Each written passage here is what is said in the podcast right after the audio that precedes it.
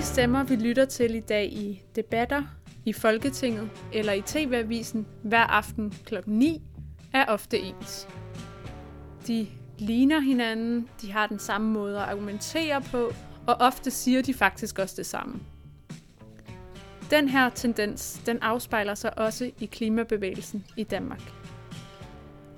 Jeg har ofte kigget ud over menneskemængder til klimamarcher, klimastrækker og alle mulige former for klimademonstrationer, hvor jeg har undret mig over, hvorfor vi er sådan en homogen flok af primært unge, hvide universitetsstuderende fra middelklassen. Måske har du også undret dig over det her.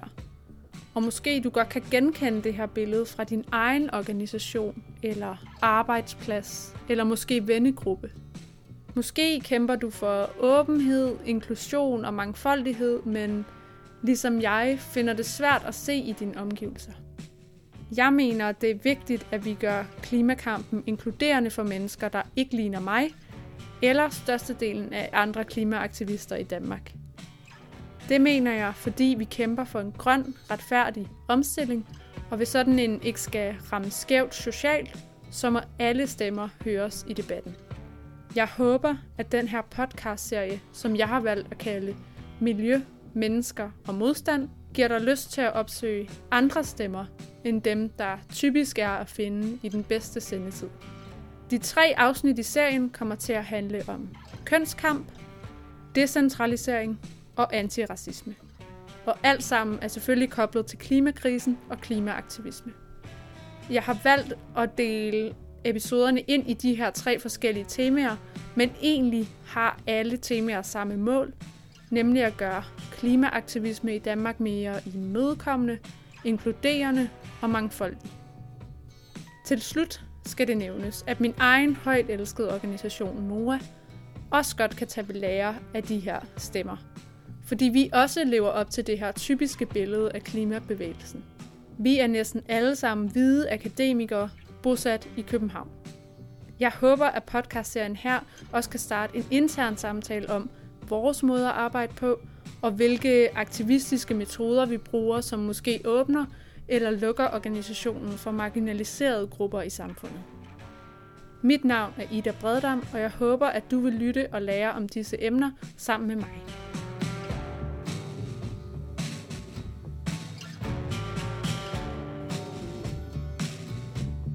I denne episode taler jeg med Carsten Sol, som har været aktiv i energibevægelsen i mange år.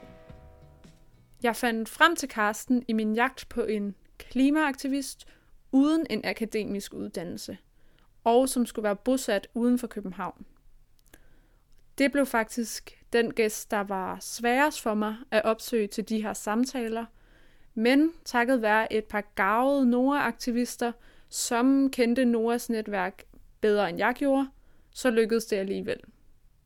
Jeg blev meget glad, da jeg endelig fandt frem til Carsten, som indvildede i en samtale, der kom til at handle om den øgede centralisering af klimakampen, som han har oplevet i sine år som aktivist. Vi snakkede også lidt om, hvad Carsten tror, der skal til for at gøre klimabevægelsen mere folkelig.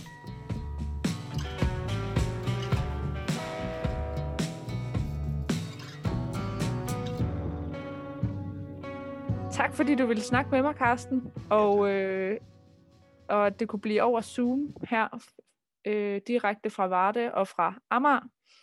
Øhm, men jeg kunne godt tænke mig, at øh, du startede med at præsentere dig selv kort, og så sådan din baggrund i klimabevægelsen. Jeg tror nok, jeg vil kalde det for energibevægelsen, jeg har været med i mange år, men, men øh, det har jo udviklet sig til, at det bliver mere klima. Men bortset fra det, så har jeg jo helt fra min pure ungdom øh, da vi fik de første oliekriser i Danmark, øh, fulgt med i debatten, og så kom for imod atomkraft og så videre.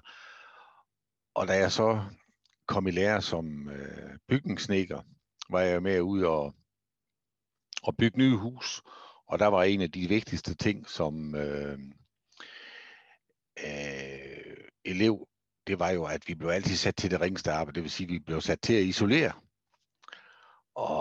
det er jo faktisk noget af det allervigtigste også dengang, at et hus det bliver godt isoleret, og det bliver tæt og det ene andet. Så det, det lærte jeg på den hårde måde, selvom det ikke var sjovt. så har jeg jo i, i, i mange år øh, efterfølgende været sådan en græsråd inden for natur, miljø og energi. Øh, jeg var med til at, at bygge solvarmeanlæg helt tilbage i midt-80'erne, hvor jeg var med på sådan et kursus og lærte, hvordan man, man gjorde det. Og senere hen byggede, øh, var jeg, øh, købte jeg jo selv solvarmeanlæg og fik det installeret øh, på to af de huse, jeg har ejet. Og samtidig med det var jeg med til i 1992 at lave nogle landsdækkende solvarmekampagner rundt omkring i hele øh, Sydvestjylland. Og vi lever jo i Grundtvigs land. Folkeoplysning, det har været en meget, meget vigtig ting for mig, at jeg kunne medvirke til det igennem mere end 25 år. Oplysning omkring vedvarende energi og energibesparelser har været et gennemgående tema for mig. Øh, og det har jo faktisk været på rigtig mange måder en kæmpe succes. Jeg synes, øh, det er spændende at snakke med dig, fordi jeg har selv været i klimabevægelsen i to, to og et halvt år, tror jeg.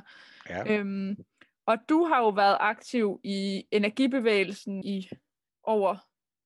Ja, 40 år nærmest. 40 år. Ja. Det er jo øh, en rumtid. Og jeg kunne godt tænke mig at høre lidt om, hvordan du synes, bevægelsen har, altså måske klimabevægelsen mere generelt, eller hvordan vi taler om klima, hvordan det har ændret sig i din tid som aktiv.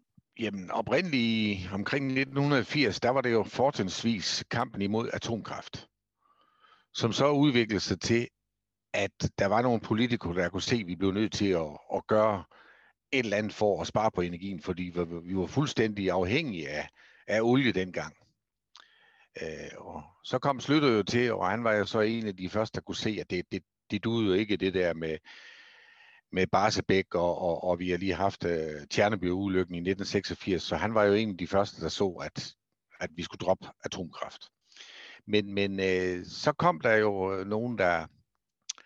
Vi fik nogle politikere øh, der i, i 80'erne, der godt kunne se, at vi skulle gøre et eller andet. Og noget af det bedste, vi kunne gøre, det var jo at gå sammen lokalt om at få noget op at stå. Og der var det jo meget nærliggende ude på landet at lave nogle lokale vindmøllelav fra midt i 80'erne og så helt op til omkring årtusindskiftet. Og det har jo været en kanon succes for alle de store møller, der er kommet sidenhen. Så, så der er jo virkelig sket noget, som, som har i den grad rykket.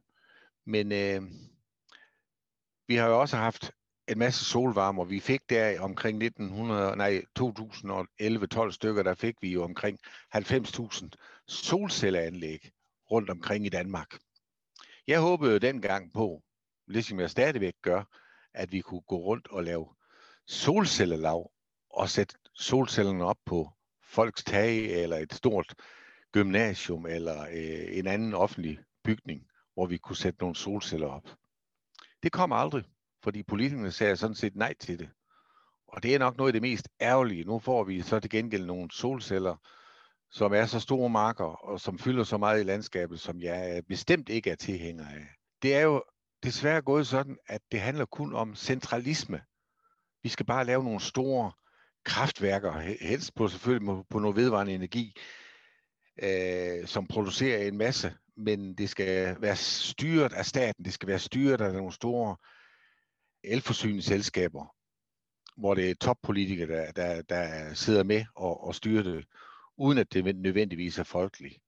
Og, og det er i hvert fald en udvikling, der er sket i de sidste 25-30 år, som har været til ugunst.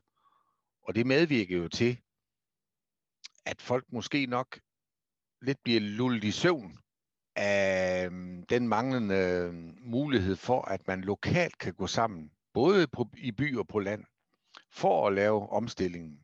Folk vil gerne, hvis de får mulighed for det. Så det er sådan, det er blevet sværere for den enkelte borger måske at se, hvad man rent praktisk kan gøre, hvis ja, man engagerer sig i klimabevægelsen. Det må man sige, at, at, at det er blevet det er mere besværligt. Altså reglerne er blevet meget mere svært gennemskueligt. Og, og, og man gør jo alt muligt andet for at forhindre det. Altså man, man laver de centralistiske løsninger, hvor borgerne ikke får mulighed for at, at, at deltage i et lokalt øh, vindmøllelav. Det eneste møllelav, der, der kommer op og står med, med folkelige kræfter, det er op i øh, Typerøn. der har de lige fået et vindmøllelov. Det er lige de lokale folk op i Lemvi-området, der kan være med øh, i, i den kommune. Og, og de blev jo solgt på, øh, øh på, på ingenting, de øh, mølleandel. Og det er selvfølgelig også noget at gøre med det folkelige befolkning, lokalbefolkningen, og folk har tillid til lokalbefolkningen. Og så er det selvfølgelig i det der område, har vi landets allermest øh, vindområde, ligesom i Thy. Så, så det er selvfølgelig det allerbedste sted, men det kunne sagtens spredes rundt til mange andre steder, hvis man ville. Men det er alt sammen noget, som det er store energiselskaber, som sætter op sammen med, med, med gode folk, som er pengestærke og, og som virkelig kan tjene en, en god skilling på det der. Synes du så i din optik, at klimabevægelsen er blevet lidt for meget snak og lidt for lidt handling? Jo, den er nok blevet for pænt efter, efter manges mening. Altså, når vi i 80'erne, måske endda endnu mere i 70'erne, der var jeg ikke med endnu rigtigt, øh, kæmpede imod både det ene og det andet. Jeg tænker Vietnamkrig, jeg tænker øh, øh, atomkraft og, og, og så mange andre ting, Verdensbanken. Jamen, der var folk jo virkelig op på barrikaderne dengang. Øh, der er vi jo blevet sådan et, et folkefærd, der er, er svært at trække op, når det kommer til stykket. Vi er jo ikke... Øh, der er vi blevet for pæne, og, og, og vi, generelt så har vi jo også alt for godt i Danmark. Det er jo så et andet problem, kan man sige, at, at øh, det er svært at, at råbe op, så længe det går så godt, og, og vi kan få alt det, vi har brug for. Vi har det jo alt for godt i mange henseender. Så det er lidt svært, det der. Øh, men, men når, vi, når jeg siger, det er svært, fordi vi har det blandt andet så godt, så er det jo også, fordi vi mangler nogle hjælpemidler fra, fra folketingspartier til at genetablere det folkelige mulighed for at deltage i den grønne omstilling.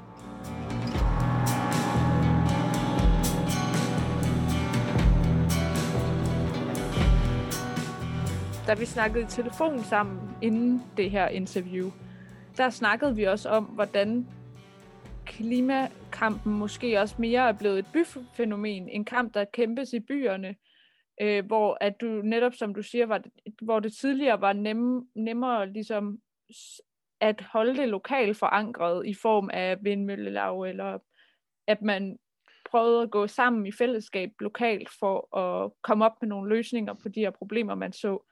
Hvorfor tror du, der er sket den udvikling?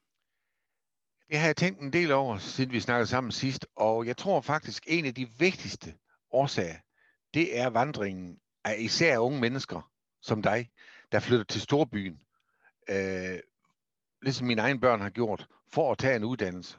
Og mange af dem, de kommer ikke tilbage igen. Øh, men når de så, samtidig har fået den uddannelse et eller andet sted, i København, Aarhus eller Odense, Aalborg, jamen så har de fået en viden om, om samfundsforhold, som almindelige mennesker ikke får på samme måde, som, som de har fået. Så det er for mig at se meget, meget naturligt, at det er især øh, ungdommen, og især ungdommen i, i, i, i byerne, hvor der er universiteter, hvor, hvor man samles.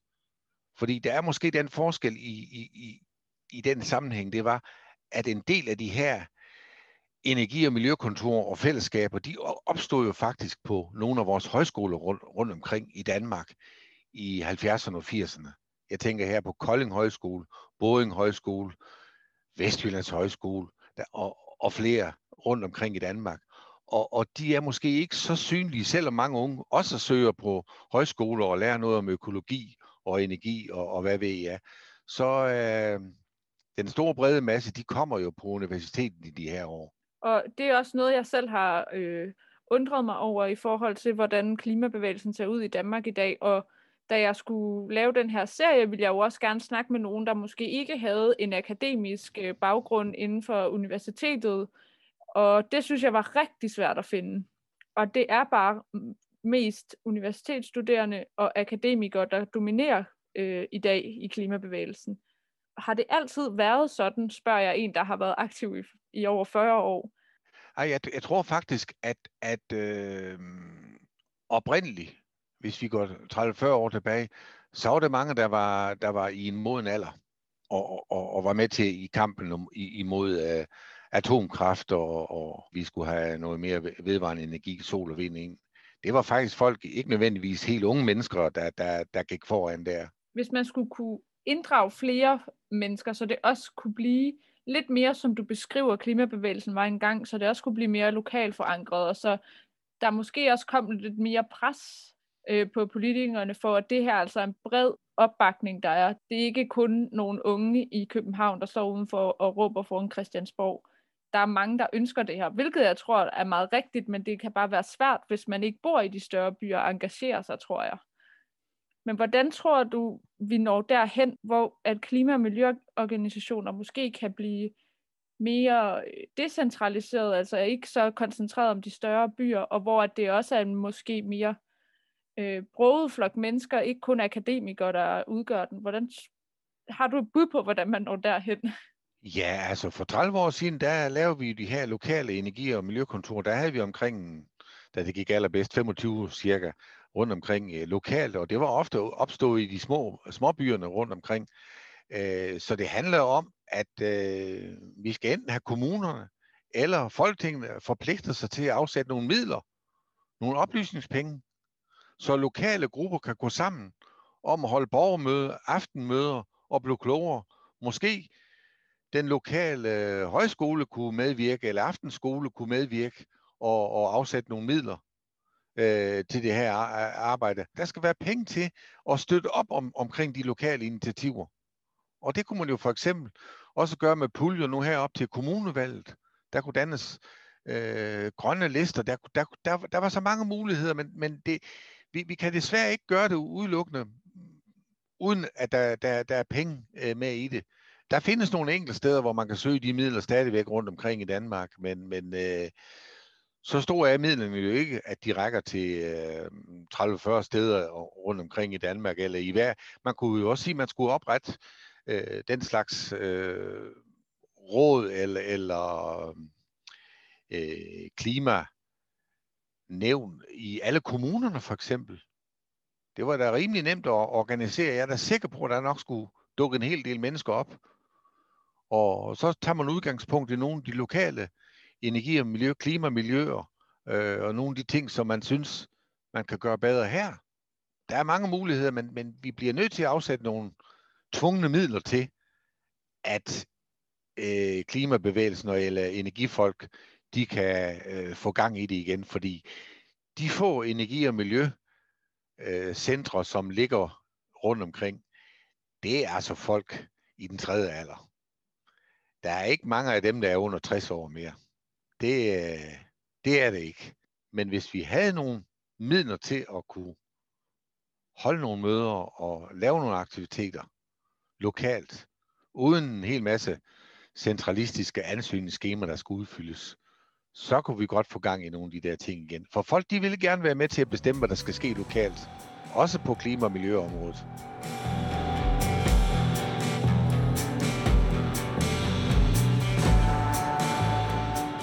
En af de vigtigste ting, det har, jeg har jo været inde på det der omkring øh, folkeoplysning, men, men, men det er, der er en tendens til, at øh, når vi snakker energi- og forsyningsselskaber, at der har vi jo i Danmark nogle meget, meget store øh, selskaber, især i de gamle kraftværksbyer. Der tænker jeg her Esbjerg, Aarhus, Odense, Aalborg og nogle få andre stykker, måske over Kolding, hvor det stort set er politikere, der bestemmer det hele. De sidder både og har gode ben i de lokale øh, forsyningsselskaber i de byer, jeg snakker om her. Og så sidder der typisk to valgte forbrugere, som er, er noget, der blev et lovkrav for år tilbage i øh, vandsektoren og i øh, øh, spildevandssektoren. Men ellers så er det udelukkende politikere, som er valgt af øh, hver fire år. Og en del af dem har jo, når de så bliver valgt ind i bestyrelsen, mest det job som et ekstra ben, også økonomisk, uden nødvendigvis at gå op med samme engagement, som hvis du er valgt på en generalforsamling, til kun at varetage fjernvarmens kundernes øh, interesser. Det er for mig at se også noget af et demokratisk underskud, vi har inden for øh, energisektoren, at så store og væsentlige ting, det bliver besluttet af nogle ganske få mennesker. Og jeg tror faktisk, at noget af det sidste, jeg gerne vil slutte af med at spørge om, det var øh, egentlig bare lidt bredt større spørgsmål her til sidst, øhm, om hvad, hvad dine forhåbninger for klima- eller energibevægelsen er for fremtiden. Hvor håber du, vi er på vej hen? Jamen, jeg håber jo, at vi kan genvinde noget af den styrke, vi havde for 30 år siden. Hvor vi lokalt kunne gøre en forskel og holde informationsmøder og bruge aften omkring både det ene og det andet. Jeg husker jo, ja, vi kan tage flere eksempler, men jeg husker jo for eksempel, da vi havde den store succes med, med, med, med solceller for 10 år siden, der tog jeg initiativ til at invitere folk til brugeraften, hvordan og hvorledes vi kunne lave lokale solceller lav rundt omkring i byerne. Og det holdt jeg en 3-4 steder i Vestjylland. Og der kom over 100 mennesker til flere af de møder. Og der var brugerbetaling med 50 kroner for kaffe, inklusive det ene. Så faktisk så fik vi en lille overskud ud af det. Det er lige meget, det, det er småpenge i den sammenhæng. Det er bare for at sige, at folk er jo interesseret og vil gerne de her ting, hvis de kan få de rigtige oplysninger og de rigtige muligheder for at gå over til solvarme og gå, øh, rundt, øh, gå ud og lave noget lokalt i, i et fællesskab.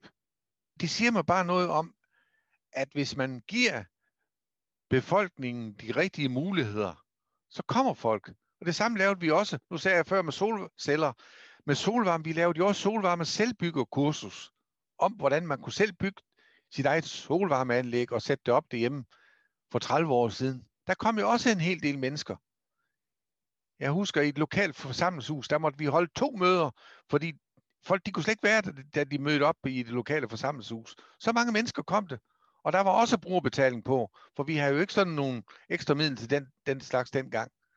Så i hvert fald for 30 år siden, der ville folk gerne de ting. Og det tror jeg faktisk også gerne, de vil i dag, hvis de får nogle muligheder. Men det er jo helt håbløse øh, muligheder. Øh, prøv at lægge mærke til, at jeg trækker jo hver dybt. Altså, de striksregler, der gælder på solcelleområdet, hvis man vil etablere det, det hænger ikke sammen økonomisk. Og det er så tåbeligt, at det er jo ikke almindelige mennesker, der kan gennemskue og finde ud af, hvis vi overhovedet skulle starte op på sådan noget. Vi bliver nødt til at have nogle enkle regler. Heldigvis kan det jo så være, at EU i løbet af et år eller to trumfer igennem, at det her, det skal I bare rette jer ind efter Danmark. Det kan ikke være rigtigt, at vi skal have de der centralistiske løsninger, som almindelige mennesker, borgere ikke kan være med i. For folk vil gerne, hvis de får mulighed. Tak for det. Og lad det være det sidste ja, ord. Det, det synes jeg. jeg er godt at slutte af på. Ja. Folk vil det her. Øhm, tak for snakken, Carsten Sol. Ja.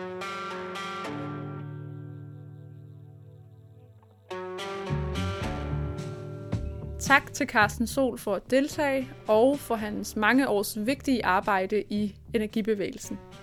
Carsten er flittig læserbrevskribent i Jyske Vestkysten, så hvis du er lige så oprørt over den stigende centralisering af klimabevægelsen og hvor magtesløs man kan føle sig i det politiske system anno 2021, så synes jeg, at du skal gøre ham kunsten efter og sende nogle læserbrev afsted. Podcastserien er optaget, produceret og redigeret af mig, Ida Breddam, med uundværlig hjælp fra min podcast coach Chloe Trieux fra Slow Bee Studio. Musikken er af Profits og kan findes der, hvor du streamer musik. Hvis du nød at lytte med, så håber jeg meget, at du vil dele den her podcast med gode venner, kolleger, familiemedlemmer, din sidemakker i bussen, din Tinder-date eller andre, der kunne have lyst til at blive lidt klogere på miljø, mennesker og modstand. Mange tak, fordi du lyttede med.